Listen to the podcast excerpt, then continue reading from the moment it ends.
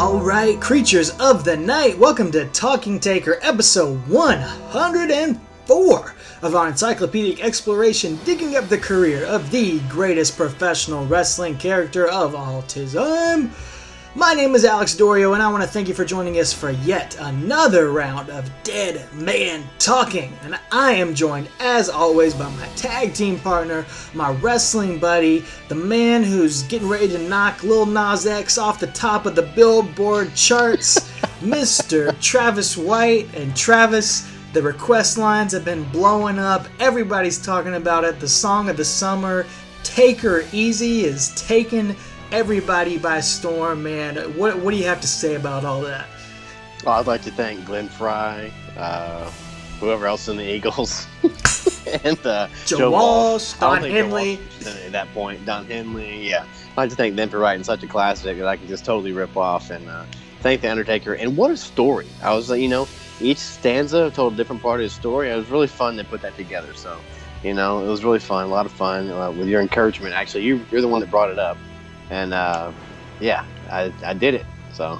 I did it, so. I, will take a producer credit on it. That's fine. Absolutely. There's no worries. But uh, you made it your own, dude. Absolutely. And uh, thanks everybody for the positive response to that. If you don't know what we're talking about, go listen to the end of last week's episode as Travis told the story of the dead man so far through our first 100 or Yeah. so episodes with the song Take Her Easy to the familiar tune of Take It Easy by the Eagles. We've also got the track exclusively on our YouTube channel as well, so you can go over there just to find the song and you know, if you if you know what to do, you can download the song straight off of YouTube, put it on your put it on your phone, put it on your computer, however you want to listen to it on there so you can listen to it all summer long. It's the song of the summer, man. I hope so. You could uh, so. You could cue it up in your hearse when you're driving around as well, uh, just like the Undertaker and JBL would do if the song had been out back in 2004.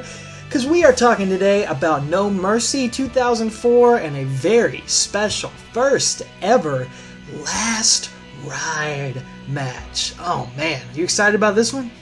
Dude, I'm so excited. You know what occurred to me? Like, it didn't occur to me until we were doing this podcast. Like, his move called The Last Ride, when he was like the biker taker, it didn't occur to me that was like a funeral type thing. You know, it, it took me years. You're I mean, kidding I'm saying me. back in 2000. No, I'm saying back in 2001. Oh, okay. No, not now. It didn't take me 18 more years. I'm just Like, saying back then. I was like, you know, when he first started doing it, I was like, what the heck is that?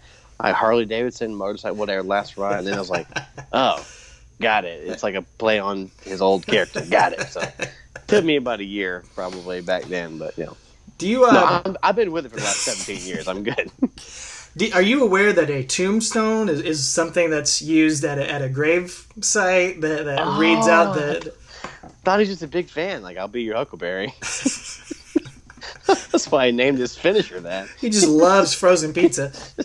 loves frozen pi- No, yeah, I'm aware with that. Okay, I got the rest of the puns. I just didn't.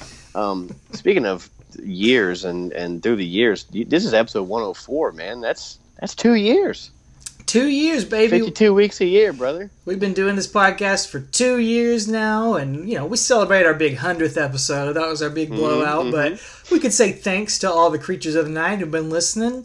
I think there's some out there that have been with, from, with us from day one, episode Yeah. one. So there's a few of you out there, but we know a lot of you have come in, and uh, it always amazes me when people go back to the beginning and go through the episodes Yeah. like that. So that's been awesome, and anybody uh, you, you always say it travis anybody beyond us who listens to this that always blows our minds and Mm-hmm. it's been a blast to go along with everybody all, all the creatures of the night you guys have brought us so much fun and joy and entertainment with your comments and your feedback and everything and uh, so we appreciate your support we appreciate you buying the t-shirts and just being along with us for the ride we hope you'll stick around as we uh, keep it on going That's right, man. Keep on going. We're going to talk about the King of Gong style tonight.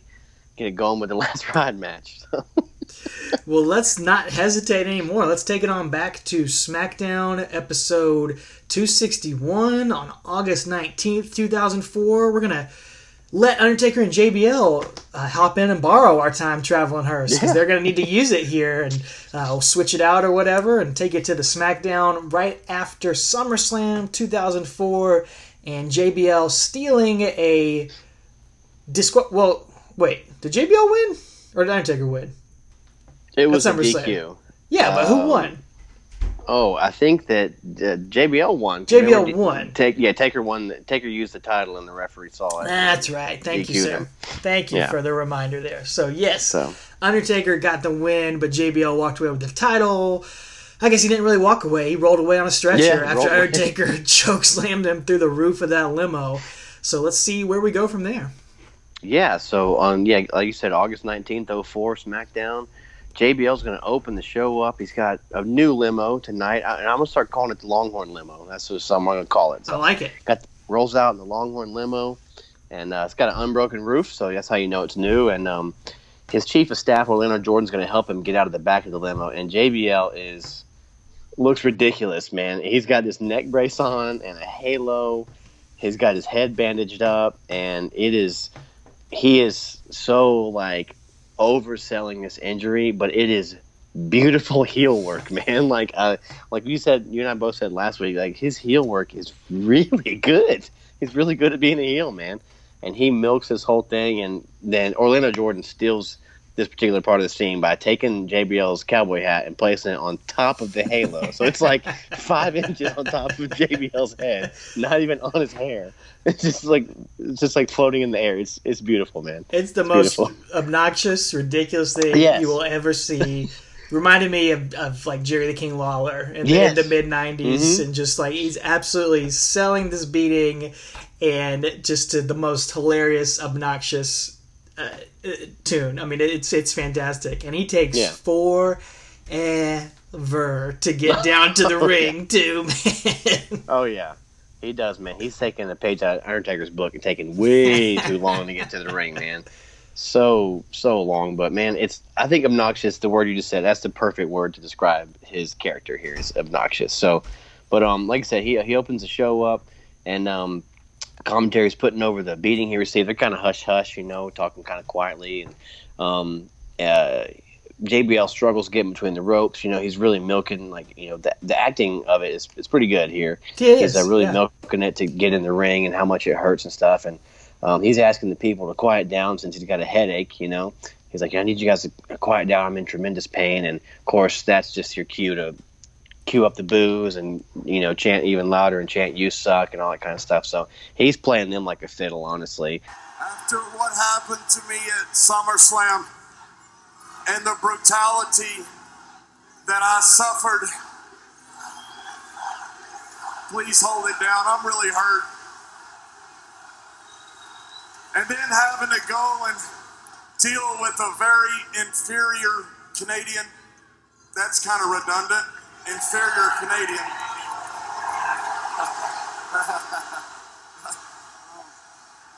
This has got a sense of humor. inferior Canadian hospital. I'm lucky to just be here today. But I gave my word.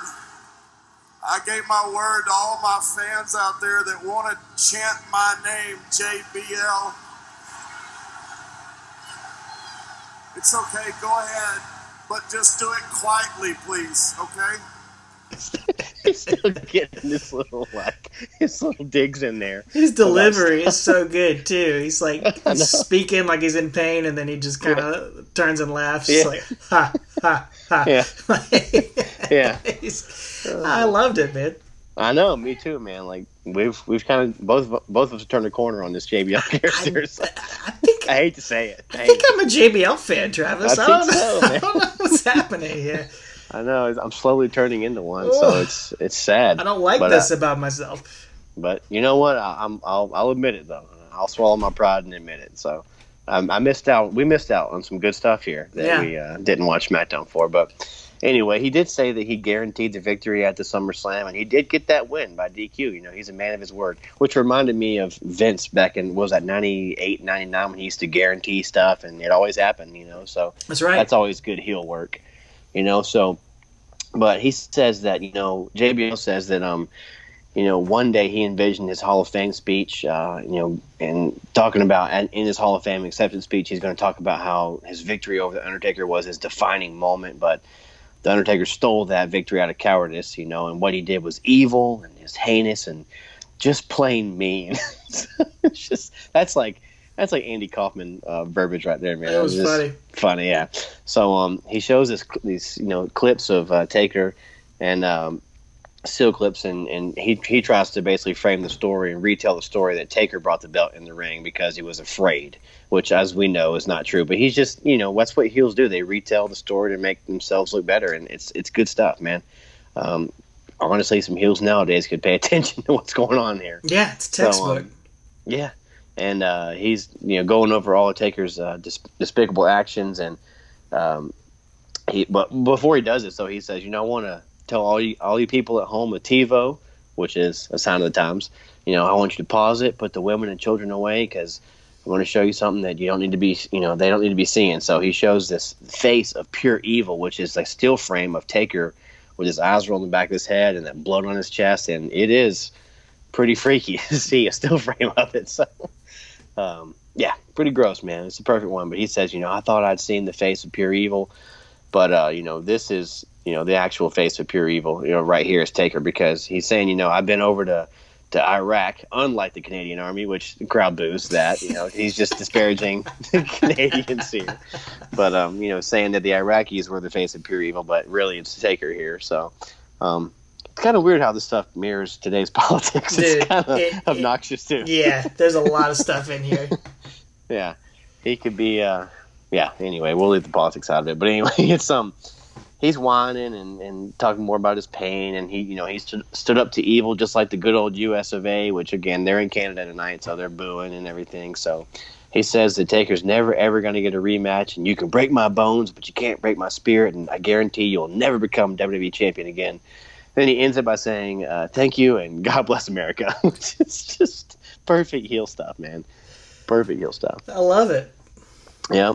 And then, of course, the lights go down and Taker's music comes up and the smoke hits and we hear the gong or bell, whatever you want to call it from now on. I'll, I'll never be able to, to think of gong and not hear Goldberg's music when I hear that. So, um, you know, we hear that and Taker comes out on the stage and Taz calls him, Here comes the real OD, the original dead man.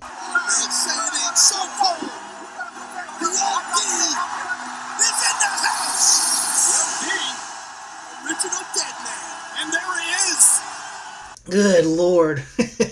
Dude, who was. Is there another dead man? Was there any question? right. Is there a new dead man? I don't know, man. the OD. It's Taz is trying, man. He's got some other stuff he's gonna say, and we're gonna talk about this episode that is just stupid. I'm just thinking Odie from Garfield and Friends. Exactly. Here comes Odie, little yellow dog. The big dog. Oh no, that could be a shirt. The OD Taker, like little Odie with Taker like garb on. So Oh anyway, Yeah, trying way too hard.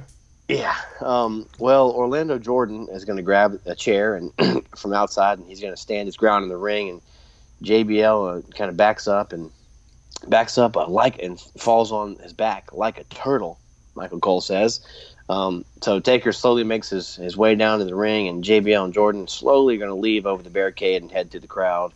And um, JBL is going to even fall into a fan, quote unquote, slap as they leave. I'm assuming that was a plan. I don't know if it was a fan or not, but yeah, he falls in somebody's uh, somebody's lap, and Taker just keeps staring him down as they bail, and they uh, made the mistake of leaving the WWE title in the ring, Mm. and so Taker's going to walk over to it, pick it up, and look at it as the crowd's going to cheer him on, which is pretty pretty cool. I really dug that scene. Um, but this whole entire thing took 17 minutes, man. Like 15 of those were JBL getting in the ring.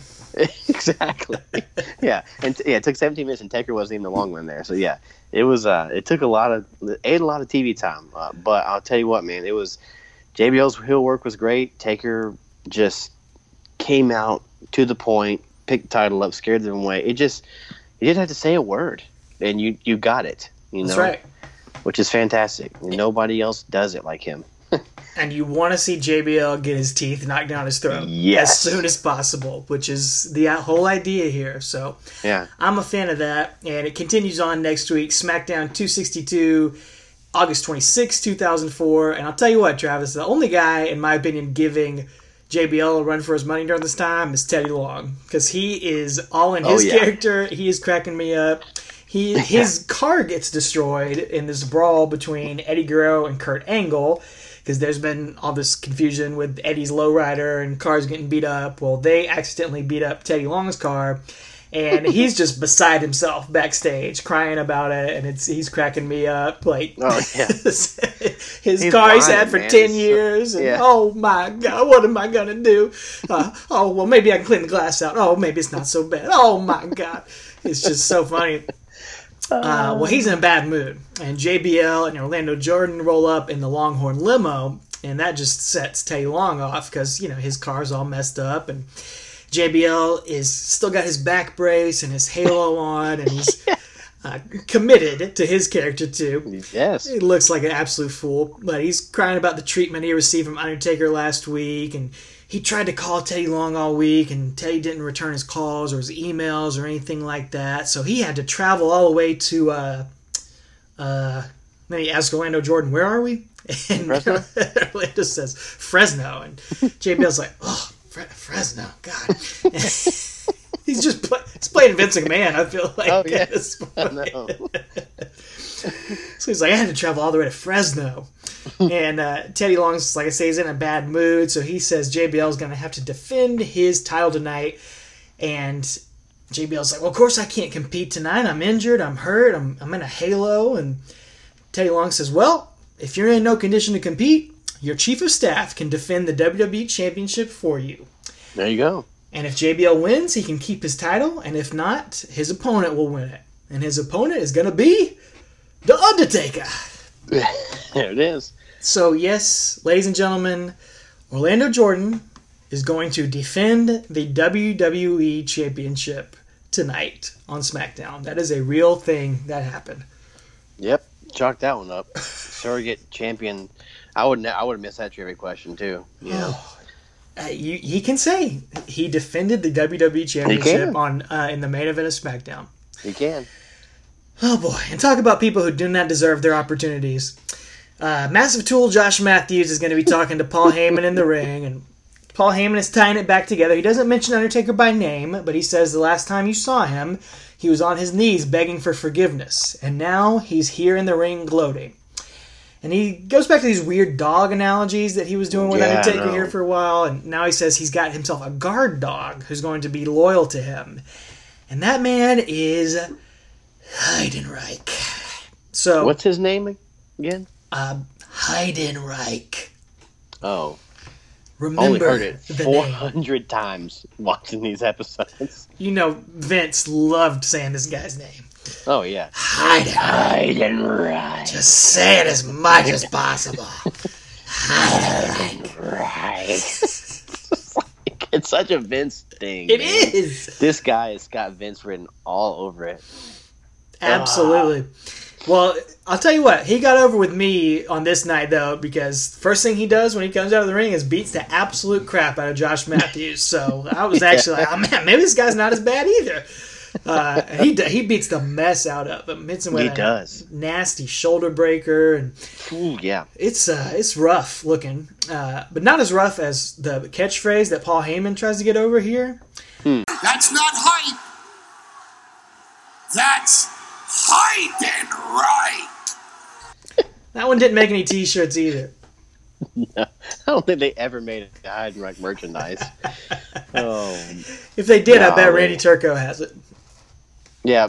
Josh Matthews asked if if Heidenreich's going to live up to the hype, and my answer is no, He's Eh, not. no, no. not a chance. Unfortunately, that's not going to be the last we talk about him on this episode. So, No, we'll actually cover two episodes Oh, boy.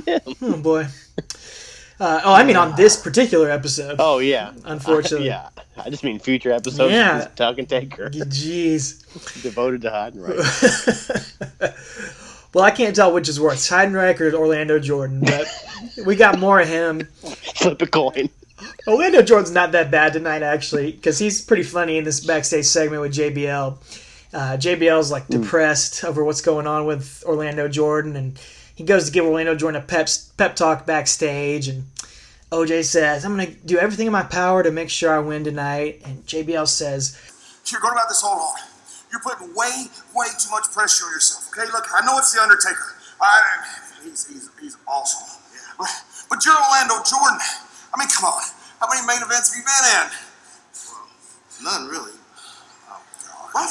What? I said, I, I said, by God, you're fresh. You're new. You're a blue chipper. You're a two-time All-American. The Undertaker's got nothing on you. I mean, so you're the underdog. Look, look what Mel Gibson did as Braveheart. Actually, he got captured and, and tortured to death. Yeah, okay, okay, okay. Bad example. Bad example. All right, all right.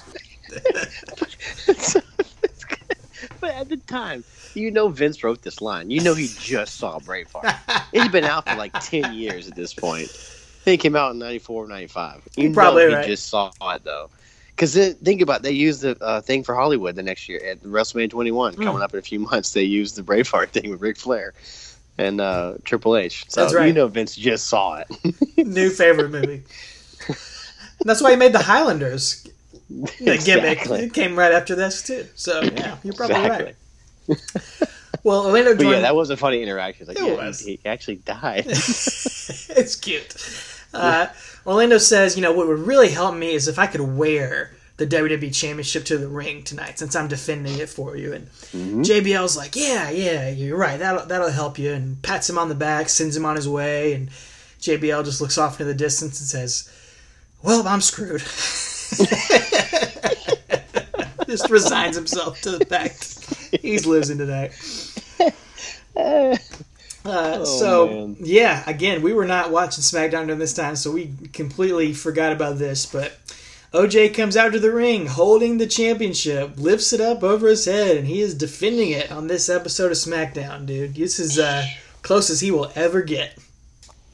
Yeah, it's and this is such a WCW thing, man. Like Mm. have a surrogate type champion. You know what I'm saying? Like, and they would have got made fun of for doing this kind of stuff, but they probably did it all the time in the mid '90s and late '90s. And but you know, I do like the concept of it. Having your little stooge has to, you know, the storytelling. I do, I do like. I just hate this Orlando Jordan because he blows. So he does. sorry. the uh, well, the announcers uh, blow it too. They blow it a few times during this episode, man. But they incorrectly say that this is the first time this has ever happened that a surrogate champion will defend a title and substitute Yeah. for them to defend their title.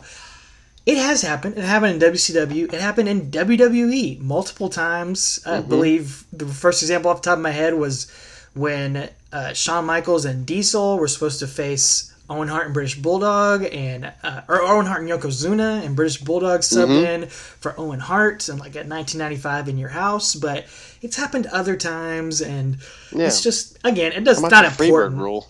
Yeah. Uh, you know, stuff like that. It, it- It's not important, but it makes, you know, your hardcore fans just like roll their eyes and be like, Right. okay. But uh, anyway, it's not going to end well for Orlando Jordan here. He, he gets his shots in, and Undertaker gives him a little bit, but he is severely outmatched, and eventually JBL is going to interfere in here. Taker's going to go for the cover, and JBL yanks the ref out of the ring at the very last second as he's counting three and gets Orlando Jordan disqualified. And Undertaker's obviously very unhappy about this, so he wraps the goozle around JBL and rips the neck brace off of him. Uh, uses, rips the back brace off of him, slams him into the announce table, and tosses JBL into the ring and gives JBL a massive, massive choke slam to uh, send him back in and, and get him on his way and reveal that uh, he's not really as injured as he thought he was, but he is going to continue to be even worse injured if he keeps messing with The Undertaker. Uh, as Taz gets in the line of the night here and says, I, I, I'm telling you, I can hear JBL's spine crack like peanut brittle. Dude, that was an amazing line of just sheer stupidity and just like all, all I could think of on the spot was peanut brittle. like, could you imagine if someone said that nowadays? How Twitter would blow up about how stupid that comment was, or how PG it like I can hear spine crackle like peanut brittle. Like people on social media would blow up today how stupid the product is because of that. And like, dude, it was right here, and it's Taz. It was so stupid. He even brings it up next week on comment later. Taz is a weird dude, man. He uh, He hits, hits people with walks. Used to work construction. Loves to eat peanut brittle. Love, he loves peanut I love peanut brittle. It's delicious. I think about it one day a year on Christmas when I. That's the only time I ever eat. Okay, I'll get I you some for Christmas. twice a year. That's about it. And I don't want them. I don't ever eat it more Nah, than man. once a year either. You Right. and Taz. keep it in, keep a stash of it all the time. Oh man. Yep. Sounds good stuff. Peanut brittle. Right, we're gonna move on to the next SmackDown. This is uh, September second of four. So we are in our lives. We are fully ingrained in our freshman year of college at this point. So um, yeah, I guess we started a few weeks before this. So anyway, so um, just FYI. a little timestamp for where we are at in life during this time. So Yeah. No, not watching wrestling quite as much during this time. Distracted with girlfriends and college Yeah. and all that stuff. So yeah new new uh, yeah new experience in college and everything like that so um, well the new uh, gamecube day of reckoning is previewed on this episode of smackdown by showing off the undertaker's entrance in the game so i can say i never played this game ever because gamecube uh, threw me off because it had discs instead of cartridges so i never played it i was offended as a Yeah. Nintendo purist I think I mentioned this before. I, I, yeah I can count on one hand the number of times I played a GameCube game. Period. If if Yeah. ever. I'm not sure if I ever did, but it had to be less than five times. So definitely didn't play this one. Uh, I didn't have the GameCube. I was a I was a No. PlayStation guy. Yeah, at this point, I'd, I'd gone over to the PlayStation side. So, um, anyway, well, later on, JBL and um, Orlando Jordan are going to come out for Orlando Jordan's match against Charlie Haas. And um, JBL no longer has his neck brace on or his halo. So, I guess when Taker ripped it off last week, he healed him. I don't know. So, but anyway, they. He's on commentary, and uh, commentary's recapping the, the goings on from last week. And like I said, JBL joins us, and Cole or says that you know people are speculating that you weren't really hurt that bad last week, and you didn't really need the halo for as long as you had it on. And um, it's funny because uh, in real life, like the way that um, Bradshaw or JBL responds to him, it's almost like as if they're hanging out backstage. The stories you hear about him being a bully and the way he com- the way he would, you know, quote unquote bully people on commentary when he was on SmackDown and stuff. Like it's actually funny because you could see that shining through right here. Like it's part of his real life character. He's just berating Michael Cole and stuff. It's kind of funny, but. Um, but anyway, he does say that uh, J- Taker's never going to get another title shot. He reiterates that, and um, Taz is like, "Well, then who do you think is going to be the number one contender? Like, who, who like who are you going to pick?" And so um, JBL says, "You know what? I tell you what, I'll give Charlie Haas the next WWE title shot if he can defeat Orlando Jordan tonight." So, unfortunately, he doesn't. But that would have been cool. That would have been Would have great. been cool to see Charlie Haas do Yeah. that. So, I'm down with it. yeah, He kind of this- reminded me during this time of like Chad Gable nowadays. Like he Sure. kept keeps showing up on these SmackDowns and like having good matches and doing stuff, but they just have no idea what to do with him. He's just he's just Yeah. out there having good matches and, and like you can tell they like him and they appreciate Right. him. Kind of like Chad Gable. Like Mhm. they know he's good, but they just they can't figure out what it is to do what with to do with him. That's a great, uh, great parallel to today's product, Chad Gable, who tore up the tore up the mat a few weeks ago with Jack Gallagher. I just got to say on 205 Live, they they ripped the place down. But anyway, yeah, I love Chad Gable. I like Charlie Haas back then too. Yeah. He just um he, he he definitely had more charisma when Jackie was out there with him. I think when he was by himself, he didn't have much. But I always liked him and Shelton together. Oh, but yeah, he was definitely yeah, that Chad exactly. Gable spot in here. So good stuff. Unfortunately, he does not win. Um, we know that that's like n- that's not going to happen. So, um, but Cole keeps bringing up the Undertaker and JBL doing something that you're supposed to do as a heel. He does put over his opponent. He puts over Taker, being a legend. You know, being unstoppable. Does all these you know attributes of him, but says you know it doesn't matter because he's not getting a title shot. So. Orlando Jordan wins after Haas runs into an exposed turnbuckle, and JBL says, "Well, I guess I'm on the hunt for another one, number one contender." And uh, he gets in the ring and just gets a clothesline from from hell on Charlie Haas for good measure. And um, yeah, it's about about it. So uh, there is a good main event here, though. Just side note: it's Angle and Eddie just killing it in a two out of three falls match. Uh, they get soiled right at the end by Luther Reigns. So uh, before that, it was fantastic. The 30 minutes before that, or whatever it was, was awesome. So Yeah. Just lot, showing they can still go at this point. a lot of bad finishes going on. Seems to be Mm-hmm. an epidemic during this time. hmm Well, continue rolling on to September 9th, 2004, and you can probably tell at this point This is during the stretch where we're alternating months between the brand pay per views, so they're stretching these Yeah. storylines out, which is which can be nice. You know, you can get Mhm. a little extra build in there and take your time with it, but you do get some Taker gets fluff more in time there. off. He gets, you know, gets his middle-aged ministry perks. Uh, JBL's still got to go to work every week. He has a non-title match here with Charlie Haas to continue that storyline going on, and uh, it's a decent little match. JBL gives Charlie Haas a good bit of offense here, and then JBL just cuts this interminably long promo after the match. It's just forever long. Says his title reign is responsible for making America great again, and uh, then uh, reiterates that he is not going to give Undertaker another title shot tonight. Or, or ever again. Uh, and Right. that instead, in two weeks, he's going to give The Undertaker a funeral. Uh, why in two weeks? I have no idea. I guess he thought Undertaker had another week off or something like that.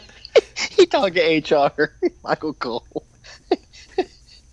Whose talent relations at this point was it? Uh, still JR. Uh, Maybe he talked to JR. Yeah, yeah, think it would've JR. Maybe yeah. Johnny Ace. I don't know when he gives in. But uh, he says he's going to give Taker the last ride that he deserves. And that brings out the hearse into the arena as Undertaker's old school, classic, original music starts Yes. playing over the speakers. A nice little touch. He was. And JBL's laughing, gloating about this. I don't know exactly what his plan was here, but his plan gets interrupted by Theodore Long as his music starts playing, and he tells JBL to hold on a minute, playa. Uh, he's the only one who gets to make number one contenders, and he thinks The Undertaker deserves a title shot at No Mercy. Uh, JBL starts protesting, saying, I'm still injured. I can't fight him, even though he just beat Charlie. Yes. it's perfect. Textbook. I know. It really is. Well, uh, Teddy's not having it, and he says it's not only going to be for the championship, it's going to be a last ride match. And he Crowd goes mild. yeah, they never heard of that, so they don't really Yeah. care. Uh, Teddy explains though that it's basically like an ambulance match, so no pinfalls, no submissions. You got to stuff your opponent in the back of a hearse and close the door to send them on their last ride. Uh, and that is uh, not too exciting to JBL as he talks about it with Orlando Jordan and protests, and he's going to have to come up with a different plan here uh, to take out the Undertaker now. And what a plan it will be! Oh yes, absolutely. This is SmackDown, September sixteenth, 04. we we get a backstage uh, pre-tape of JBL and Orlando Jordan, who's drinking from a Subway cup. Nice little product There. placement there. There you go. Yeah, Subway with the Subway like facing the camera, so you can see the product. it's like Michael Bay was directing this scene or something. But uh, anyway, they're just and basically they're discussing whether or not JBL is actually scared of Taker. You know, o- OJ's like, you know, people think you're kind of scared. of him. Well, I'm not scared of him. You know, Not- you know, I'll prove it tonight. You know, I'm gonna, I'm gonna call out Taker and prove I'm not scared. And um, OJ's like, uh, maybe you shouldn't. But anyway, the Longhorn limo rides out, and uh, they, the chief of staff and JBL get out of it, and JBL says he's to prove that he is worthy of their adulation, uh, and he says, "Forget the funeral. I'm going to take care of Taker right now." And he calls Taker out to the ring. So Taker obliges. Uh, he was here this night, so and um, when Taker enters the ring, uh, JBL sends Orlando Jordan to the back, and he says, "You know, I'm going to face him in one on one." So, I'm going to prove to the fans that, um, you know, like I said, he's he he can stand up to him, and he's not scared. So, sends him there. And I just want to say too, like Taker's got and JBL both have their eyes locked on each other the entire time, which is pretty cool. It really adds some uh, intensity to this um, silliness just kind of been going on with JBL's, you know, silly, over the top, and overselling kind of stuff. But it is really cool to see them kind of just lock eyes the whole time. And um, as he as Taker's coming out, you know, we see the recap of the choke slam through the limo and all that kind of stuff. So, but like I said, JBL tosses his hat off or takes his jacket off and sends OJ to the back and very, very, very intense stare down right here. Both guys. I just I can't applaud this character work enough. It's really good. I love it, man. They just keep undressing one item at a time. JBL takes his hat off. Undertaker has his off, his Yeah. hat off. Tie comes off. Jacket comes off. Man, Yeah. they're getting down to business. They are, man. If they took the straps down, they'd be on. they were right there, ready to. They're almost there. Um, well, yeah, good stuff, man. JBL's rolling his sleeves up, even, which is just a cool little touch, man. I, just, I do love that, man. I really do. Yeah. I like that. It might be silly and stupid, but I, I do like it, you know. Um, so Taker, uh, they, they well, he, he starts punching Taker, and they, they start going at blows and punching each other. And Taker hits him with a big boot and goes for he goozles him, go for a choke slam, but JBL falls back on his butt, and he's kind of cowering away, like no, no, no, no. And all of a sudden, he gets this huge smirk on his face, and um, Orlando Jordan returns to the ring with the ghost of Taker's past. Mm. So Taker turns around and Gangrel and Viscera attack him. Yes. So I do not have any recollection of reading this, seeing this, anything, dude. I do not remember this happening at all, man.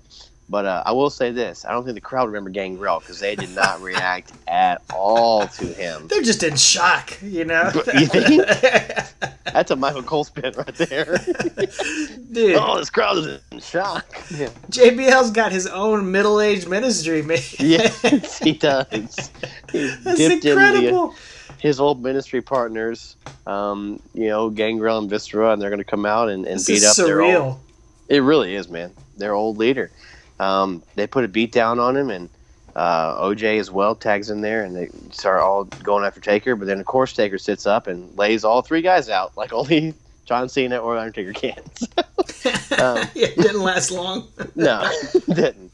But um, in a good bit of continuity, though, commentary does bring up how Taker they were in Taker's ministry years ago, but they leave out a fact that ticked me off that JBL was also in the ministry. They just leave that out, which is insulting as a long term fan. You know, It is, and it's it's kind of like the whole point of this. Like, Right. yeah, he was in the ministry too, so now he's making his own ministry Right. with these guys. Like, you know, as a fan, I think it would've get added. that. Yeah, it would have added Yeah. to it. It would have made it cooler and made more sense. But and they could have gone on like you know.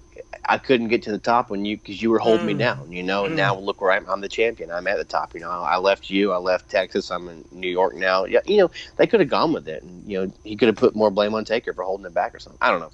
Anyway, whatever. That's armchair quarterback in here, but um, I do appreciate the continuity there. But um, uh, eventually, Taker's going to eat a clothesline from hell, and then they get an elbow from Gangrel, who does this crazy little like people's elbow thing. Yeah. It's it's ridiculous. I love it. But yeah, me too.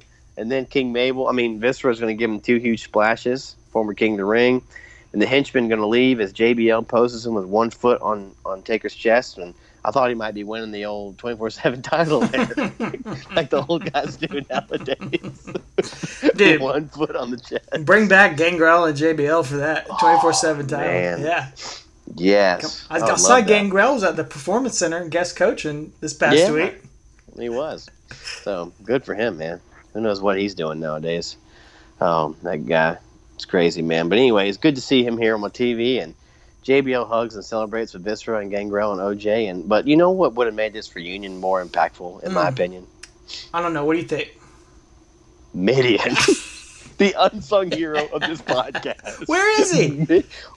Surely Dennis Knight wasn't too busy that he couldn't have made it to SmackDown this night. I mean, are you kidding me? What the heck? He would have jumped at the opportunity. Where was old Tex Slazenger at?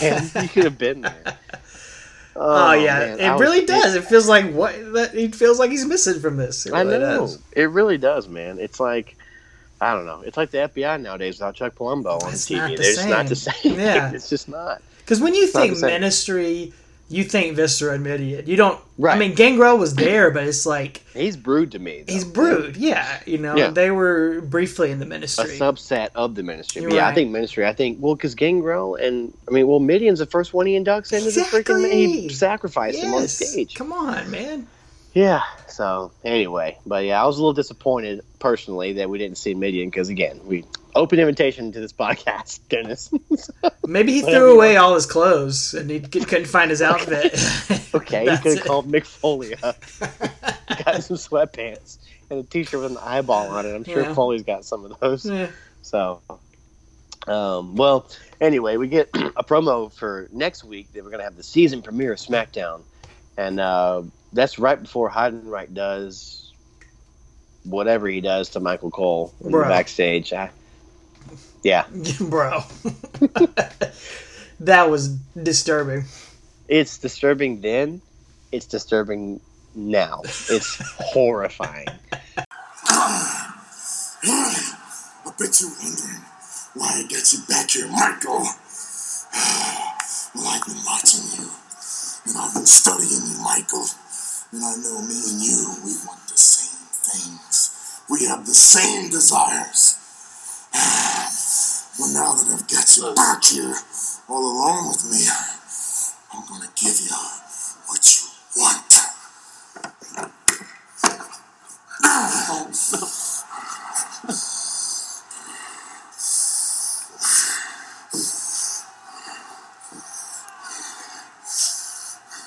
If you've um, never seen this, Heidenreich kidnaps Michael Cole, takes him to the back, and then Whoa.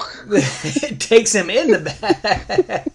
That's what it appears. He's just up behind him, Like the Yeti. grind like we don't see Yeah. the, their lower halves, but he just keeps jumping up behind it. Like wh- what is supposed to be happening? I don't know, man. It's a super glass of Yakaroni, though. It's disgusting. And uh, And then reads him poetry. yeah, he's yeah. Heidenreich is is uh, announcing poetry at some point. I don't know, man. It doesn't make sense. And even more insanity on SmackDown is that uh, Kenzo Suzuki and well, yeah, I'm sorry. It's during that match. It's Kenzo Suzuki and Rene Dupree who just show you how far Kenzo has fallen now, and now tagging against the FBI, and that's when Heidenreich comes out. So yeah, just the fact weird. that those guys are even on the TV it sucks. And then uh, Heidenreich and Cole, and it's just weird. So, um, How is that supposed to help Heidenreich get over? Like be intimidating that he right? sexually assaults Michael Cole backstage. Yeah, I don't know, man. What? Are, how is that supposed to draw money? I don't know, but you know what is going to draw money? Speaking of that, we get a, a promo for the last ride match and a, and a little graphic for next week. G, the GM Teddy Long has made a match. It's on a two on one with the Undertaker, Gangrel versus Viscera. The Oh, ministry man. implodes. Let's do it. Let's talk about it. Five years later, man. Uh, September 23rd, 2004, SmackDown. Uh, this is the fifth anniversary of SmackDown, and we get um, get a new intro on this episode of SmackDown after Vince McMahon opens the show, and it's pretty much as forgettable as the last one. Like it's just I, I don't even know what this is. This song lasts one week. All Literally, of one the week. next week, it's a different song. it- it's ridiculous. It feels like they didn't have time to get the new intro ready and like had to use some temp music for this. Create a wrestler. But yes, because they change it. This is like no lyrics. It's just like generic Right. rock music. And then next week we get the drowning pool theme that sticks around for a while and that I at least remembered a little bit. I won't be denied. Nah, I didn't remember that. Oh, one I remember man. that one a little I had bit. no idea. But Yeah. the only cool thing, man, about this opening is the very beginning of it. Yeah. Is, yeah. The it's dead awesome. man's first shot in there, this little Mhm. silhouette you see on there, Good. just shows you how important he is, and it's kind of cool that on this fifth anniversary we've got Undertaker against Gangrel and Viscera because the Ministry of Darkness was a focal point on that first ever premiere episode of Ah. SmackDown. So it's a nice little tie-in. Even they probably weren't even thinking about that, No. but it's it's cool to go full circle, and we recognize that on this podcast. That's the Mm-hmm. insight that you get here when we go through the Undertaker's career. And pff, I'm just excited to see Gangrel and Viscera back on Yeah. TV, dude. Gangrel, Miss Mideon. oh man, I wish he was there. He's there in spirit. Uh, Gangrel does his whole entrance, dude. Not not going up through the flames. They didn't have the stage to do that, or maybe Viscera wouldn't fit through there. I don't know. I was gonna say, yeah, you don't have a ring of fire big enough. But he, he spits the blood, gets it all over him. Mm-hmm. He, he's he's loving it, man. He, he he's they're both auditioning for jobs, I'm sure, but they're having Yeah. fun while they're out there while they can. And They get their own Titantron like logo Yeah, and everything, man. We'll post it on social media. So They went all out with it here. And uh, JBL and OJ come out in the Longhorn limo to watch things. Uh, JBL stands up through the moonroof at first, and then he stands up on top of the limo to watch things. And I don't know, you can guess. Undertaker gets a pretty decisive win. Uh, it's but it's fine, you know. It's Yeah. it's a nice change of pace to have. You know, nowadays Undertaker and JBL would fight three or four times before the pay per view and trade wins or something. But instead, we got Undertaker.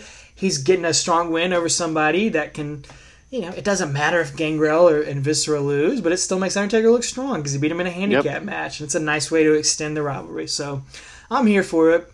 Uh, Mm-hmm. Undertaker gets a very uh, stiff tombstone on Gangrel, and then actually gets Viscera barely up off his feet for a choke slam uh, to look strong and intimidate the Undertaker, or excuse me, to intimidate JBL, uh, and then further tries to intimidate JBL by staring at him as he's standing on top of his limo, and then doing some sign language. He just starts like directing JBL to steal first base or something, like doing some spirit fingers, and uh, Michael Cole and Taz try to interpret it. Apparently, he's he's telling him two down, two to go. Basically, he's taking out Gangrel and Viscera, and now he's going to take out Orlando Jordan and JBL. I guess.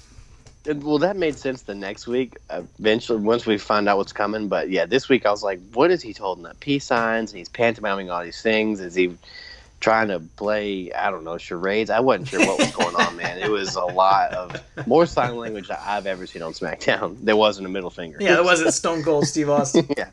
But dude, he takerizes Viscera, man. Oh, I the forgot to say It's that. awesome. Yeah.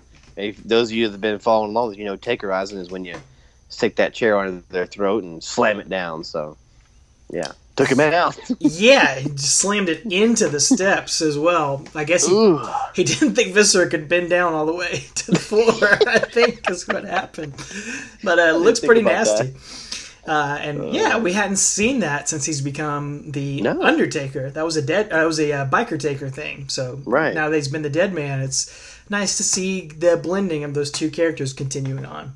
oh yeah, And then, uh, you know, just talking about SmackDown's historic moments, since it is the fifth Yeah. anniversary, they've got all these icons from SmackDown doing interviews on the show. They're showing clips like Big Show and Lesnar doing the suplex through the ring, and Hulk Hogan and Edge winning the tag team titles together. Just classic stuff on SmackDown. And Kurt Angle promises he's going to give us another classic SmackDown moment in the main event. And boy, does he deliver as he shoots the Big Show with a tranquilizer dart and shaves him bald. or, uh, in the words of Michael Cole, rapes the Big Show of his dignity. well he would know about that, wouldn't he? Oh my god, that's it. Show's over. My god. Dude, Take it home. he shot him with a dart. Oh, this this takes about 17 minutes too. He shot the Big Show with a dart. It's such a cartoon, man. Like, It's like Acme. It might supposed to say Acme on the side. yes, this is Looney Tunes, literally. yeah. Uh, this Oh, is why man. this stuff gets. I, I'm not sad that we missed this stuff, man. 'Cause No. it's just. Some of it's good, some of it's surprisingly good, but then your Big Show, Yeah. it's like he's like an elephant. Huh? They're just, and he kind of looks like one during this time. This Yeah. is the worst period, I Big think. Show. And his hair. I mean, thank God he shaved his head because that was Yeah. not looking great either. But uh, It's it's rough, man. It's- Can you imagine the memes of this back then? If they Oh, were this were dude. nowadays, people want to crap on that Roman Reigns segment a few weeks ago on Raw or whatever. Like this, it totally eclipses that. I'm yes, sorry. by I a will thousand defend times. nowadays stuff when this compared to this crap back then. sorry, Yeah, I'm with you. a tranquilizer dart, man. he gets it out of the underneath the announcer's like table. Yes, they didn't notice there there was a night. gun underneath their table. Oh my word! Well, Oh. yeah, we're gonna go from tranquilizer darts to something else more ridiculous at the pay per view to just to keep the cartoonishness going. It's true. Well, um, the next SmackDown is going to bring us. If I can be serious for a minute, on SmackDown uh, nine uh, September thirtieth, uh, two thousand four, we get an opening graphic of in memory of Ray Traylor, who was the Big Boss Man, nineteen sixty three to two thousand four. So. Uh, he's an unsung hero from this podcast. We've talked about him extensively and covered him and how we were both big fans of him and just how, for a big man, he can move. Contrast him to, to Viscera or Mabel. Like, big man can't move. You know, Big Boss Man can move. You know, whether his character in '99 was the same as it was back in the day, you know, whatever. It really wasn't. He was slowed down, but he was still. It was great, man. We both liked him a lot, so it's sad to see him go. Um, sad to relive it, watching it here. You know, from 15 years later, it just sucks. Yep, gone too soon. I remember getting a text from you letting me know Mm. that he passed away specifically. But uh, like you said, he was. We covered him extensively on this show and his feud with Undertaker, and their pay per view match that we covered, not one of the best, but uh, we did definitely enjoy a lot of his other stuff. So just a shame, just a shame. Yeah. Yeah. Well, again, this is that SmackDown that has a new opening song, so this has got to be like six or seven so far, right? They SmackDown keep coming. Five man. years. They change them every year. It seems like. It's ridiculous. But anyway, this is the go home show for No Mercy coming up in three days. So we see a graphic. We're going to get Hardcore Holly and JBL tonight in the Battle of the Attitude Era Mid Carders match. So that's just what I'm calling it, not what they called it, but that's what I look at it. That's why I couldn't take. Again, not watching this stuff, uh, I was just like, dude, if I'd read SmackDown main event was going to be Hardcore Holly with JBL, like, sign me out, dude. I don't. Th- those guys aren't stars in my book. You know what I'm saying? Like, I don't want to watch this. So I You're didn't. right. But like, honestly, nowadays I can appreciate this heel work that JBL's doing. It actually is pretty good. So again, I'll, I'll be the first one to admit when I'm wrong. So no big deal. But, um, well, Heidenreich does something that I don't think you or I ever saw anyone do, and he actually cuts a promo on top of the SmackDown fist. He's Yeah. up there. Standing on there, J- Yeah. Paul Heyman's screaming at him, "Don't jump! Don't jump!" I think his whole character, he's supposed to be psychotic and like off the hinges, and they don't. He's reading poetry and trying, I guess, trying to commit suicide. Like it's, it's a very strange, strange. I don't know how it's supposed to get over, but. Uh, it was cool to see him on the fist because we always would be like, dude, why don't, why don't Jeff Hardy jump off the fist or do something Well, because you do it on the video game. Yeah. You know? Yeah. But I never realized until I was watching this episode of SmackDown, someone actually got up there. Right, me neither, man. That was pretty neat to see, but something that was a lot better to see was this cool vignette we're gonna get. Very old school throwback Taker vignette. We're gonna get this little vignette with some eerie music playing in the background, and uh, Taker standing by a hearse basically, and he says he calls JBL Bradshaw, which I thought is is kind of neat. I guess it's throwback to you know no one calls him that anymore really, Right. but he's calling him Right. Bradshaw. That's how he knows him. Bradshaw. At no mercy. This will be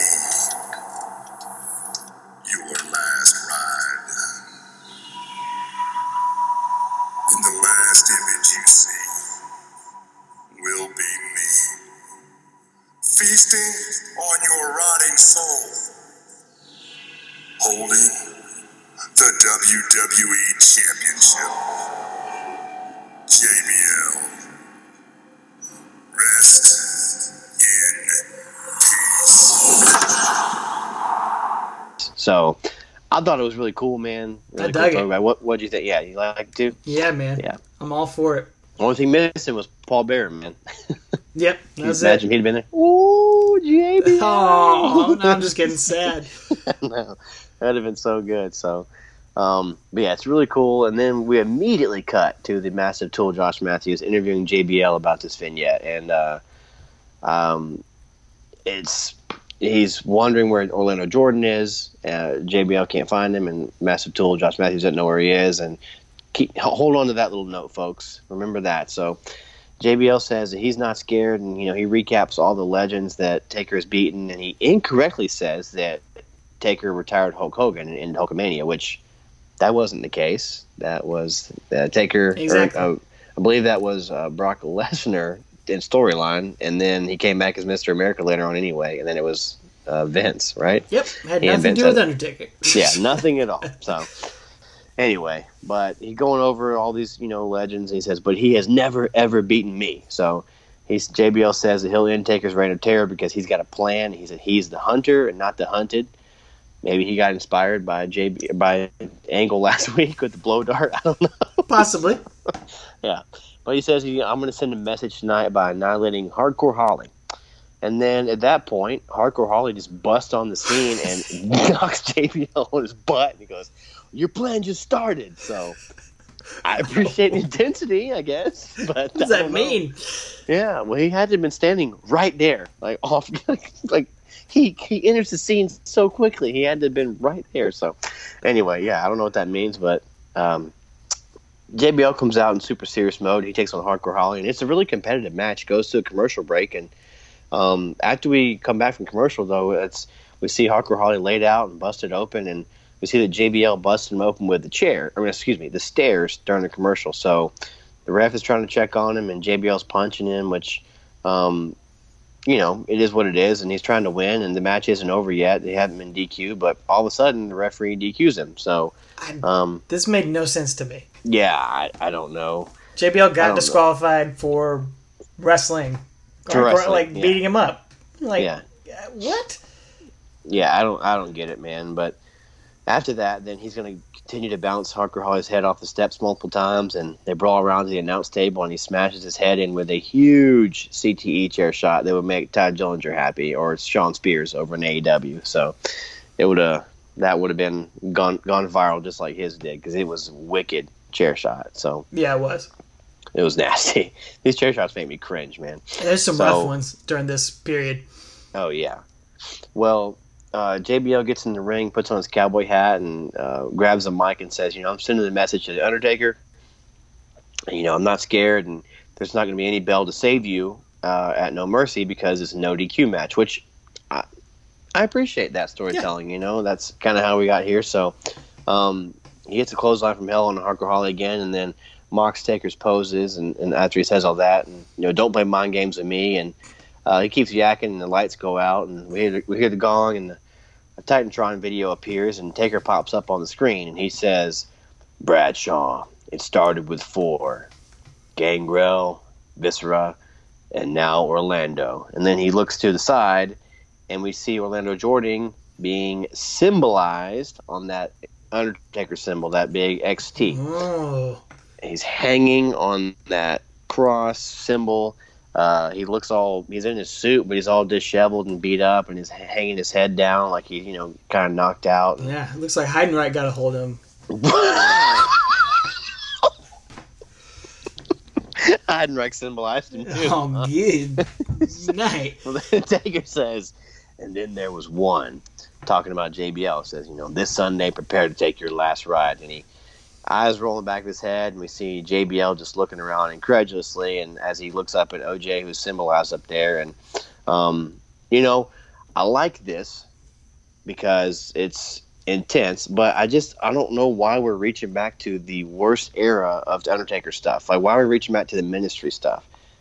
I don't know. Like we're reaching back, and maybe just because that's because because they're not making the connection with JBL being with him during the ministry. Yeah, you know, it would have helped the if they did issue. that. Yeah, right? So I just don't know. Like that's the worst era of his history, in my opinion, is the ministry stuff. It's so hokey and cheesy, but like we're reaching back and doing all the tropes from that. But I do. That's not to dis- diminish it. I do like it. I just wish they'd have made that connection.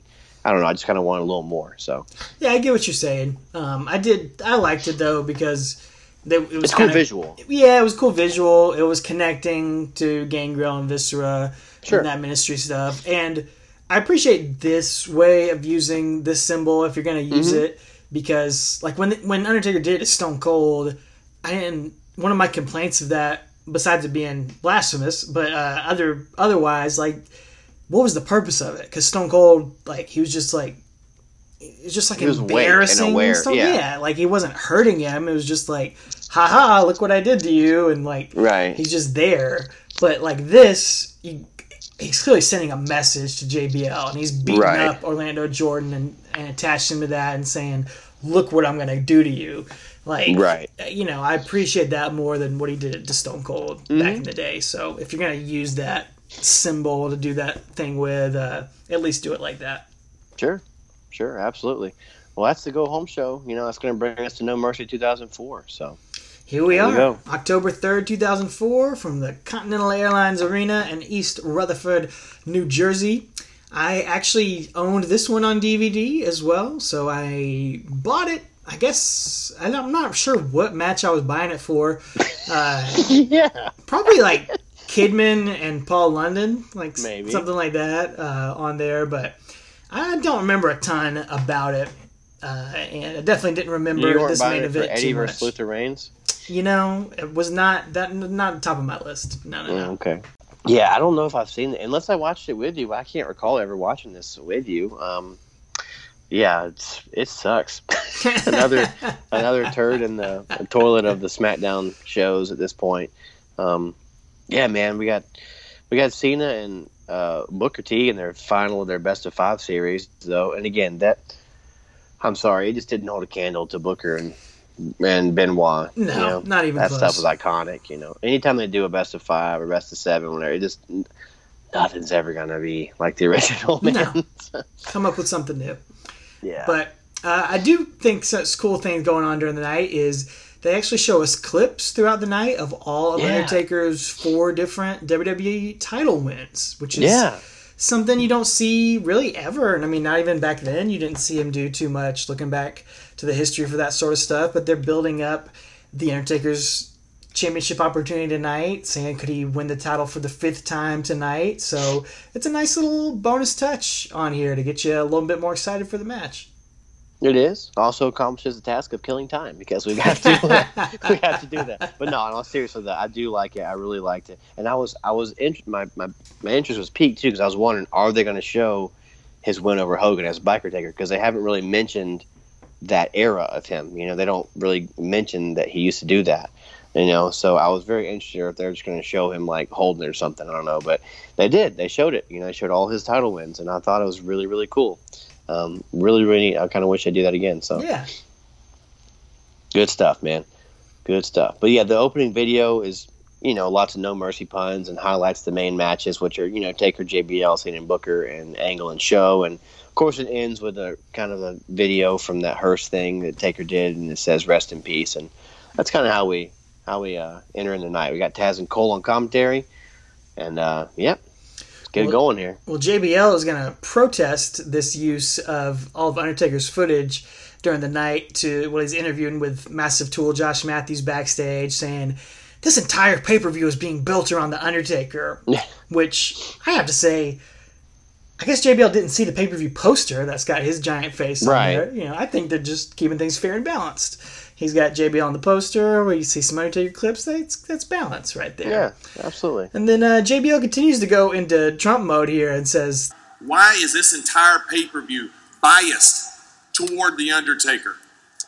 It's bad enough that in this swamp they call Jersey, that everybody out there really believes that tonight JBL will lose his championship. And then you have to show every time The Undertaker has won the title. You call that fair and balanced? What about JBL's greatest matches? What about JBL's title matches? You are as bad as Dan Rather and the entire liberal lying media. It's just incredible, man. I 15 years uh, before today, he's saying Yeah. stuff like that. And uh, he is about to guarantee that he's going to win tonight, but he can't quite get the word out. He stutters over the word guarantee and eventually says, you know what? If Undertaker's going to win tonight, he's going to have to take the WWE Championship over my dead body. More murder coming Oh, our yeah. way. Bring it no on. concrete crypto. yeah, murder. Woo! Let's go. Well, um, yeah, we get a video package for the main event, recap and everything and all the goings on since SummerSlam. And main event time here is Tony Chimel's going to tell us the rules. There will be no pinfalls, no countouts, no disqualifications. Stuff your opponent inside the hearse and have the hearse drive out of the arena for the last ride. So, and then Taker's old school music hits and a dark blue, which I was bewildered they couldn't find a black hearse. It's like navy blue, and Taz even says that because Cole says it's black, and Taz like, no, it's not, it's navy blue. like Taz calls him out, man. I love that. See, I'm half colorblind. I couldn't even tell the difference. I, Oh, yeah. I think all my black navy blue pants are the same anyway, so I couldn't even tell. yeah, it's blue. It's like Peter Klaven's uh, uh, suit, and I love you, man. There you go. well, uh, JBL is going to be entering first, and he's got no Orlando Jordan with him because he was still recovering, I guess, from being symbolized, and he's got no Longhorn limo with him. There's not room for two cars in the entryway, I guess. No. but he, he, you know, he stops and takes a look at the hearse on the way out to the ring. But he, he's still looking pretty confident. He, he's still smiling and still ready to go tonight. Sure, man, he is, man. And uh, then we get the entrance of what Michael Cole calls the perhaps the greatest superstar in the history of WWE. Uh, can't argue with that. Yeah, you know, we say it every week his- on the show.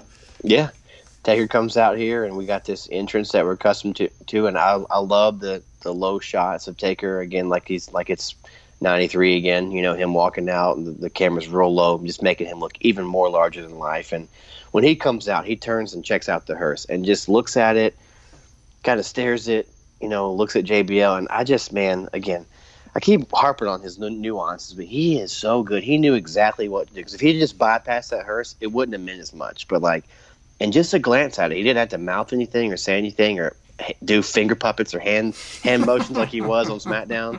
He just glanced at it, kind of stared for about ten seconds, looked at JBL, and then kept walking. And it, it said so much without saying anything.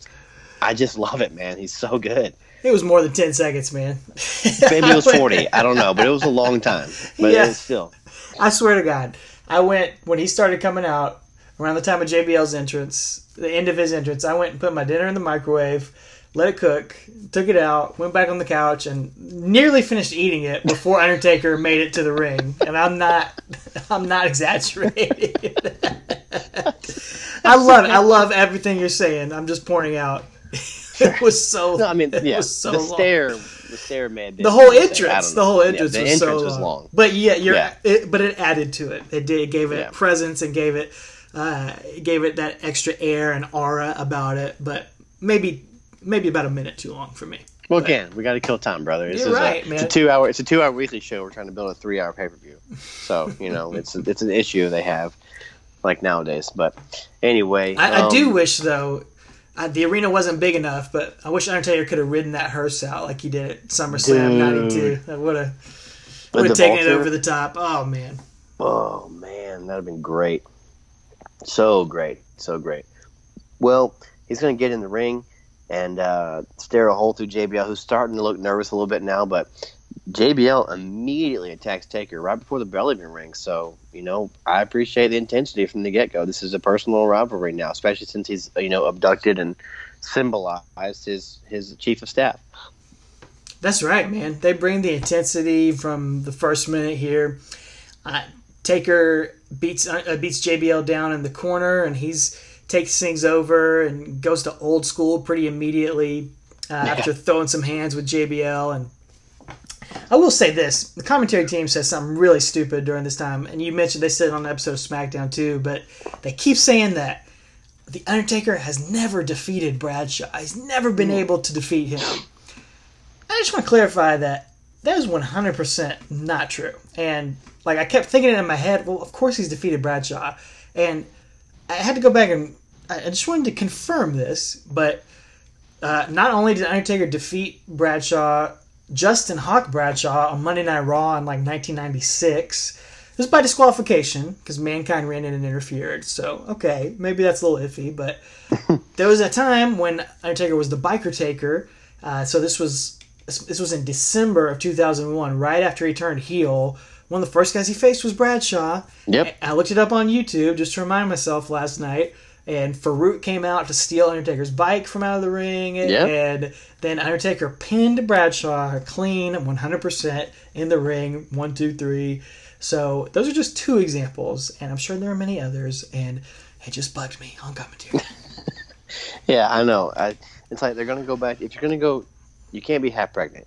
You're either pregnant or you're not. So if you're gonna go with the whole they have a history, let's go with it. You know, bring back the Ministry and you never beat me, never be like either go with it or don't go with it. I don't know. I just wish they would would do it. So um, anyway, Can you be yeah. half pregnant and be 24 7 champion? no, you have to be full pregnant. Okay. To be champion. So I wish she would have been champion for longer. That That'd have been great. That would have been fantastic television to watch her defend it all the time as pregnant. Anyway, anyway, getting back to this. Um, yeah, um, like you said, Taker's going old school and um, kind of got the one up on on JBL here and quick punch into him and big boot takes JBL down and JBL gets on the upper hand here with a thumb to the eye. So. Mm.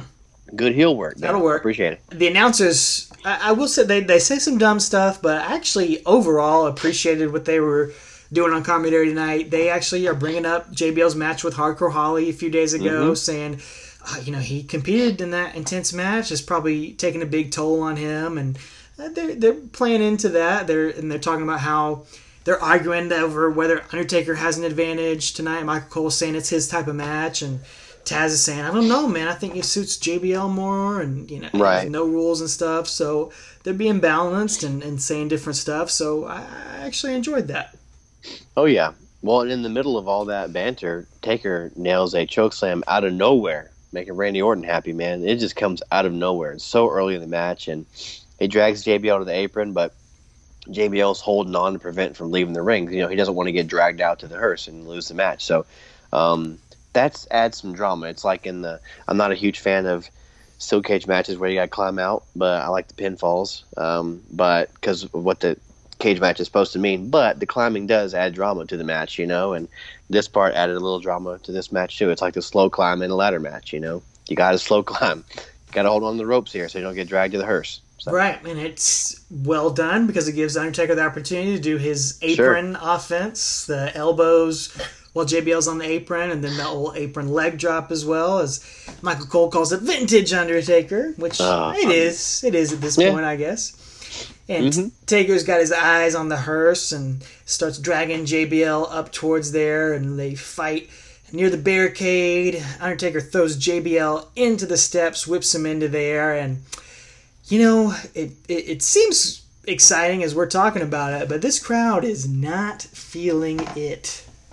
Well, they're not feeling it because let's ask Michael Cole. It's because they're stunned by the intensity of this match. Alex. Yeah, that's it. That's it. I think this crowd here, this crowd is stunned at the ferocity and the quickness. The Undertaker's disabled the champion. Everyone's shocked that he was able, the Undertaker was able to pull off and pop off a choke slam so early in the match, especially Bradshaw. Oh, Excuse me.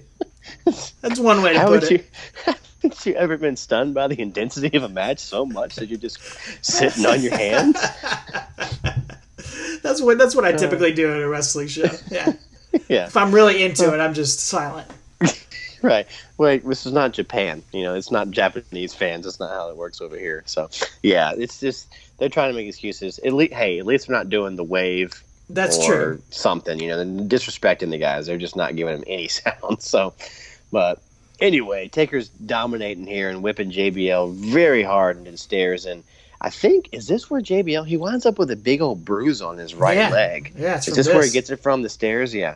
So, so he, I mean, he wasn't he wasn't pulling any any uh, punches there. I mean, he ran into him pretty hard. So, um, and then uh, JBL starts ramming Taker's head onto the barricade for now and slamming the steel steps against Taker on the barricade and just really going, really taking advantage of there's no rules, you know, no DQ stuff. And he uh, actually JBL winds up dragging Taker to the hearse and making first contact. So Yeah, at the they're, hearse. they're hitting hard on each other here. Uh, the announcers are bringing up again SmackDown from a couple nights ago and saying uh, this is just like what JBL did to Hardcore Holly on that Mhm. night. So again, the commentary's being pretty on point with things here. Uh, and but Taker fights back against uh, JBL, and they take it back to the ring here for a little while. And you know, I'm praising commentary, but I gotta call him out too because uh, JBL heads up to the top rope as Taz is like, "Oh, when was the last time we ever seen JBL go to the top rope?" But I'm sitting here like, "Last month he did this Yeah. at SummerSlam. He did a flying shoulder block there, but uh, it was not as pretty looking as it looked at SummerSlam. It's a sloppy looking dive off the top rope, probably because he had giant bruise on his leg. Yeah, his leg probably whelping up, man. Probably hurt like crap. So, yeah, he hits that, and then he hits a swinging neck breaker. So he had some, some wrestling moves here, you know, not just brawling. And then uh, they're kind of on the on the ground here, and Taker reaches up and just locks on that triangle hold, that kind of sideways triangle hold to JBL. And I just, in my note, I just wrote, "There's no interest from the crowd about this mat, about this move. It's just not over like it should have been." It's So- not, man, and I, I guess it gets more over when he starts doing the Hell's Gate and they give it a name and Yeah. everything. But he was trying out all these submissions during this time, and he loved doing them. But the crowd just it, it didn't. They never reacted to it during any of this times that we've seen it for for a couple years now.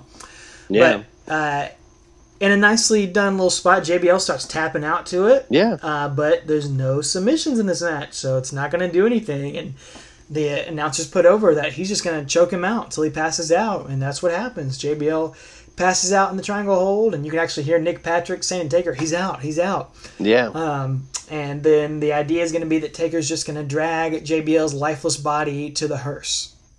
Oh yeah, he's going to take him up there, and so he's Taker stumbles to his feet and tosses JBL out of the ring and starts ripping apart the Spanish announce table. You know, getting it ready for deletion, and he he goes to whip JBL into the steps, but JBL reverses it, so he's got his, his wits back about him and sends Taker into the steps. And you know, Taker takes a step a stair bump pretty well, like Yeah. he has for a long time now. So really cool. But uh, in, in one cool spot though, when Taker's dismantling the Spanish table, he actually threatens to hit Hugo Savinovich with the monitor if he doesn't get out of the way. So I like that. Announcer intimidation. That's something to do.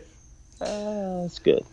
Well, JBL is going to go for a pile driver on the steps on Undertaker, but Undertaker reverses that and back body drops JBL straight to the floor and just a horrific, nasty bump, man. JBL hits so hard on his back. Oh man, I was just I could feel it, man. It I know. awful looking. It hurt me watching it. And you know what? Like that guy, we said it last week too about he didn't have to do some of these spots. He didn't have to do some of these, but he's. I think he's wanting to prove to the fans that he's willing to. You know, um, and he's trying to get over. And this is like a. It's like a Ric Flair bump, you know. Flair would take something like this Yeah. unnecessarily, you know. But JBL's a way bigger guy than Ric Flair is. But like he takes this bump, man. He didn't have to, and it's it's nasty to see a guy that big take this bump, man. he takes a beating. He gets his butt kicked, and he gets his he uh, he lets the Undertaker gets his licks in, and which is Mhm. he's giving the crowd what they want, man. They hate him, Yeah. and they want to see him get destroyed, and he is getting destroyed, and he's gonna get beat up even more here.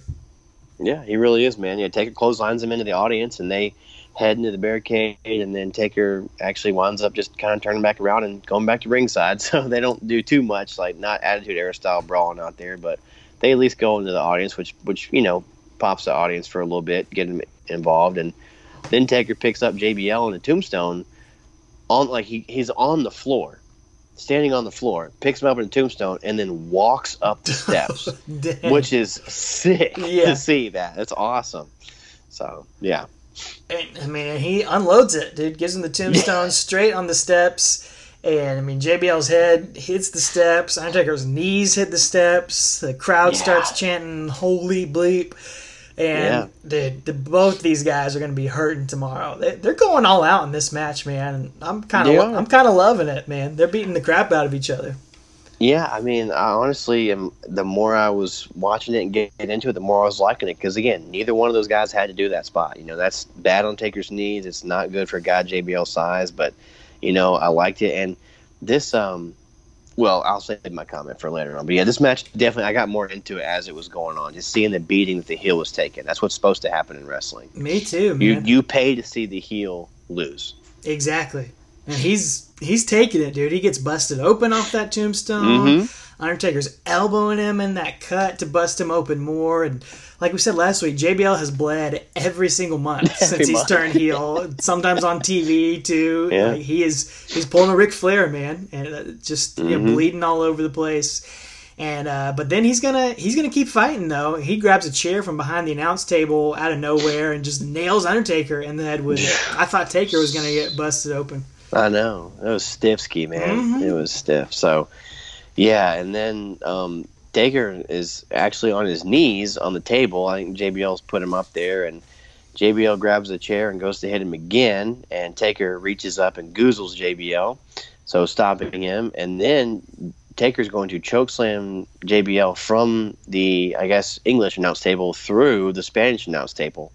So in a pretty cool spot. Again, nowadays we've seen it done a million times, but uh, back then it was it was fairly fairly new and very seldom used, so it, it made a lot of impact. And again, seeing a guy this big as JBL go through a table is pretty impressive. and it was timed so well in the match. Like they had built Yes. to this spot. They had reached Mhm. a crescendo with these two guys, each spot getting a little bit bigger, and then finally Undertaker fighting back to get that. And you know, these guys, both these guys. I mean, JBL's been wrestling almost as much along as Undertaker has. You know, not at the same level, but you know he was there in Texas in the '80s too when he first got his start. Uh, and so you know both these guys have been around a long time. These are pros, dude. So they know how to time this spot, and it looks really well done. And Undertaker's gonna put JBL up on his shoulders after that. Uh, crowd is finally waking up. They're into this Yeah. now. And Taker's carrying JBL daggum all the way from the announce table all the way to the hearse at the back of the arena, dude. Another impressive, especially after 20 minutes of wrestling, for him to carry Right. JBL, 300 pounds of him on his back all the way to the hearse. Yeah. And he's gonna get as his reward for that, he's gonna open up the door, back door of the hearse, and get welcomed by freaking Heidenreich popping Oh, out of the hearse. Are you kidding me? Yeah, Pop goes to right, man. He just pops out like a little weasel, and uh, he's in his wrestling gear. he's in his like MMA gloves and red boots and red tights. Oh, man. he wasn't even like I don't know. That just took away from it for me. He's seeing him like in his wrestling garb, but right. yeah, he jumps out, goes right after Taker, punches him repeatedly. And then he goes into the hearse and digs back into 1993, was it? Um, and uh, pulls out the old ether slash chloroform page out of Giant Gonzalez's book, which I'm not sure anyone should read. I'm not sure it's legible.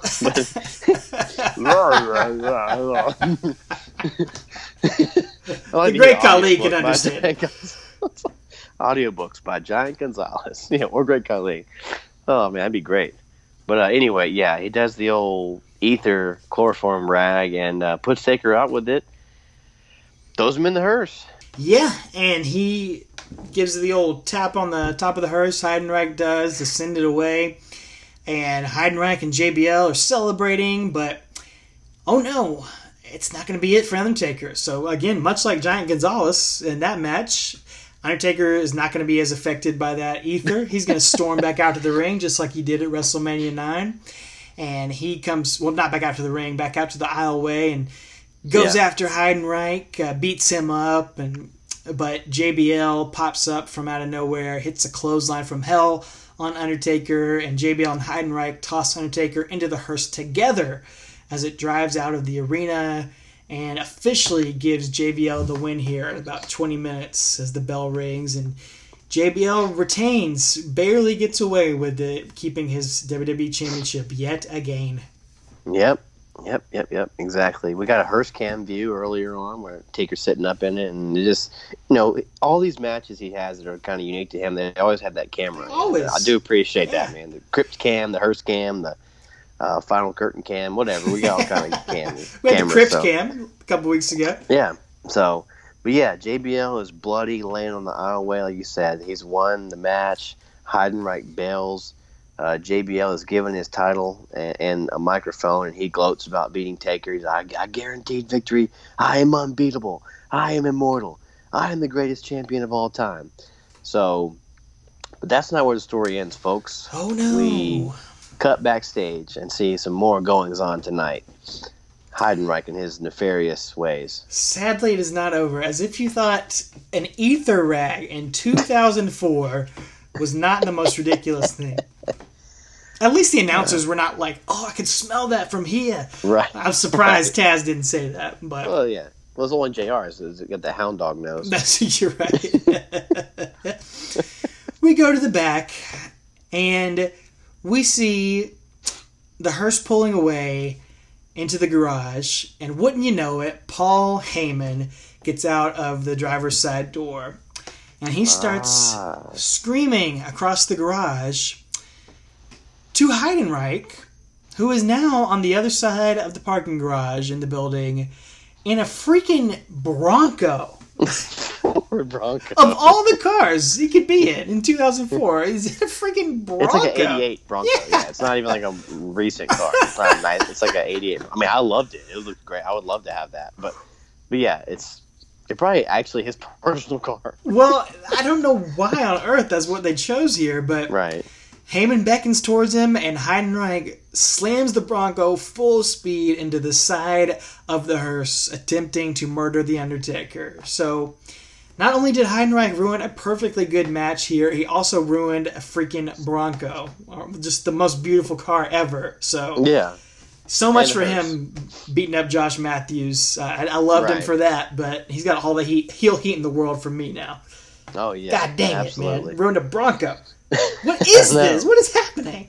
I don't know, man. That's just something you shouldn't do. You should not do that. So, because it's not even like a cool way to like dismantle it like in uh, the Hollywood backlot brawl. That was neat. That made sense. But yeah, he just un, like unnecessarily here ruins a perfectly good car. So yeah, he hits it, and um, you know, if you're driving, any of you listeners, if you've ever been T-boned and and you know not driving a hearse but driving a car, if you've ever been T-boned and when the car hits you, uh, it explodes into a burst of flame, just let us know. Because for some reason on wrestling, there's always like an explosion. Like it's not just a fender bender. It's like, no, they were driving with dynamite in the back seat. Of course, you got to add on. It's not enough to just hit somebody with a car. Yeah, it's very theatrical. But anyway, in all seriousness, though, uh, he hits it, and and uh, Heyman's like, he like, he like walks out of the smoke, and he's like, "You did it, you did it." And Heidenreich gets out of the Bronco. He's got a bloody nose and a bloody ear, and he looks at his destruction. And Heyman's like, "Oh well, well we got we gotta go now. We gotta go now. You did it, you did it." And they leave as the show fades to black. So that's that's the end of this show. You know. Paul Heyman just cannot get enough with murdering, trying to murder people. He's specifically this the man. Undertaker. Yeah. Yeah. yeah. I tell you what, man. Like, I think I've said it before, but like, I did not realize how his greatest foe is might not be Kane. It might not be Shawn. It might not be Mick Foley. It might not be Triple H. It might not be anybody else. It might be Paul Heidenreich. Heyman. Oh, excuse me. Yes. yes. Paul Heyman. Yes, correct. seriously, Heyman has been a thorn in his side for years, Yeah. and he will continue to be. We'll we'll continue to cover it. I mean, I did not remember the longevity of this feud being, well, to be redundant, so long. I mean, it's it's lasted for fifteen years, eighteen years. It's crazy. That's because Mean Mark ditched him in WCW, left him behind. He's been seeking revenge ever Exactly. since then. Well, I'll tell you what, man. I hate where this is headed. I hate Heidenreich. Uh, you know, Sorling, a good. I'll say I'll say good match. It, wasn't. Uh, uh, I wouldn't say it's a great you know five star match, but it was a good match. You know, I really liked the way it built. It was a very. This was going to say earlier. I said I'll save it. It's a very NWA style match to me. Looking back on it, it wasn't really a WWE main event style main event in my opinion. It was more of an NWA, um, WCW type early WCW match where you know we we said the name Ric Flair several times tonight. Um, he was basically playing Flair here, you know, and Taker was whatever Vader, Steamboat, you know, whoever it was. He was he was the the, the baby face. I mean, JBL took a beating. He was the obnoxious heel you wanted to see get beat up. He, he told you all the stuff that you didn't want to hear, but then he sniveled his way out and won the match, no matter what. Like he's basically just taking the page out of Flair's book, in my opinion, man. And I just I do like that. I really do appreciate his heel work here and how I don't know. I don't know if you feel the same way about that, but I really do. I did enjoy it. So I'll go you one better, man. I, I thought it was a great match. I kind of loved it, and I, I just I, I agree with everything you said. But to me, this was just a couple of hosses beating the crap Yeah. out of each other. A couple of couple of men being men Yeah. out there, like kind of reminded me of like Vader and Stan Hansen. Just Sure. like the way it just you just add in some weapons, some tables and Yeah. stairs and chairs and all that.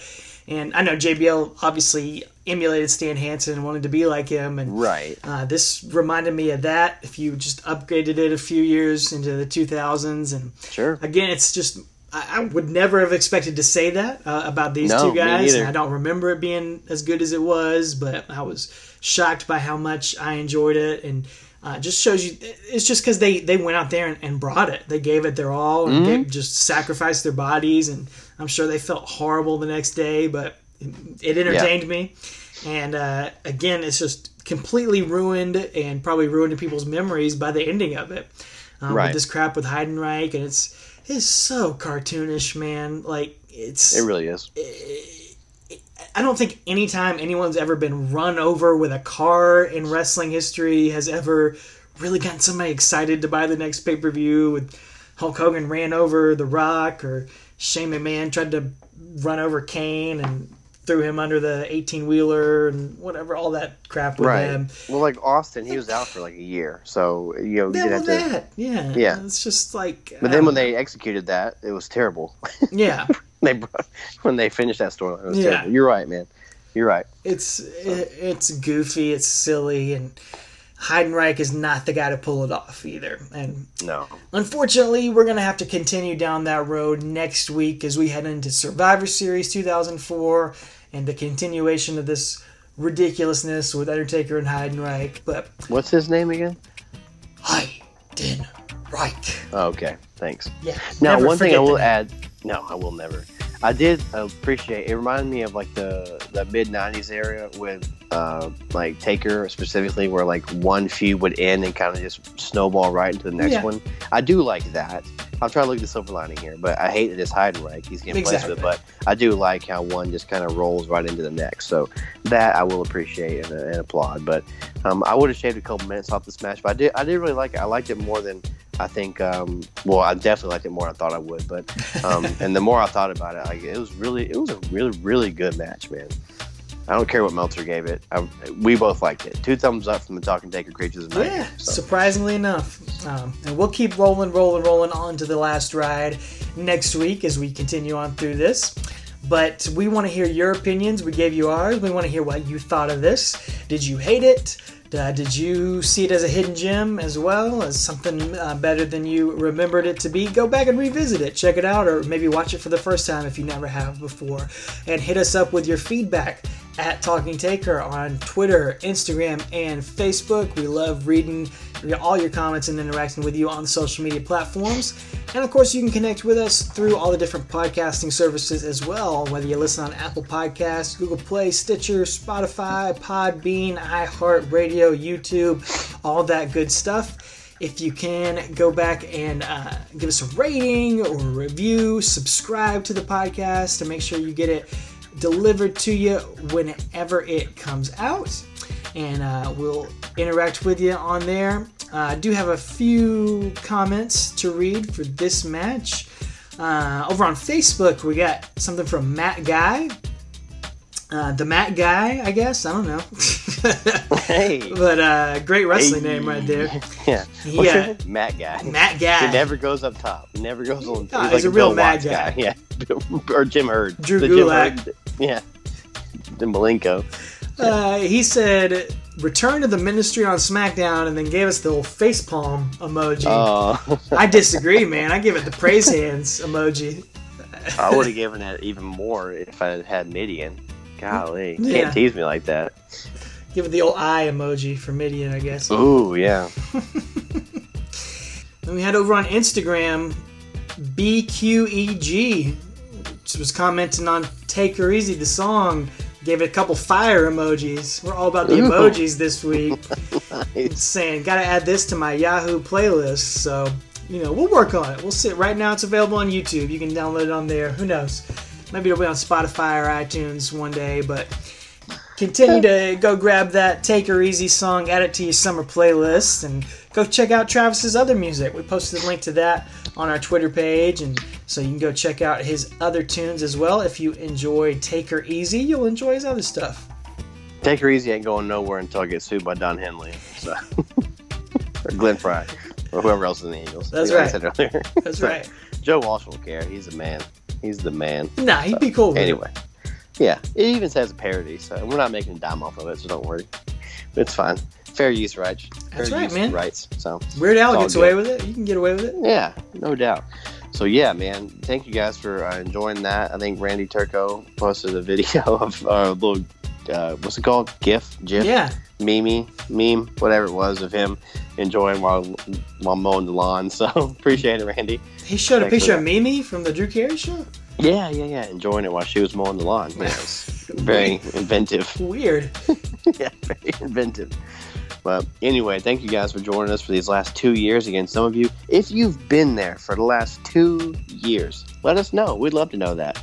because some of you we used to interact with a long time ago. and we haven't heard from you, you still give us some moment, some uh, you know res- responses and feedback every now and then. But we want to know if you've been there since day one. You know, for the last two years. Uh, thanks, and thanks to our wives for putting up with this for two years. We got a long ride to go. We will not take our last ride yet, but Oh no. if you were there in East Rutherford, New Jersey at the Continental Airlines Arena on October 3rd, let us know why you were sitting on your hands during this match.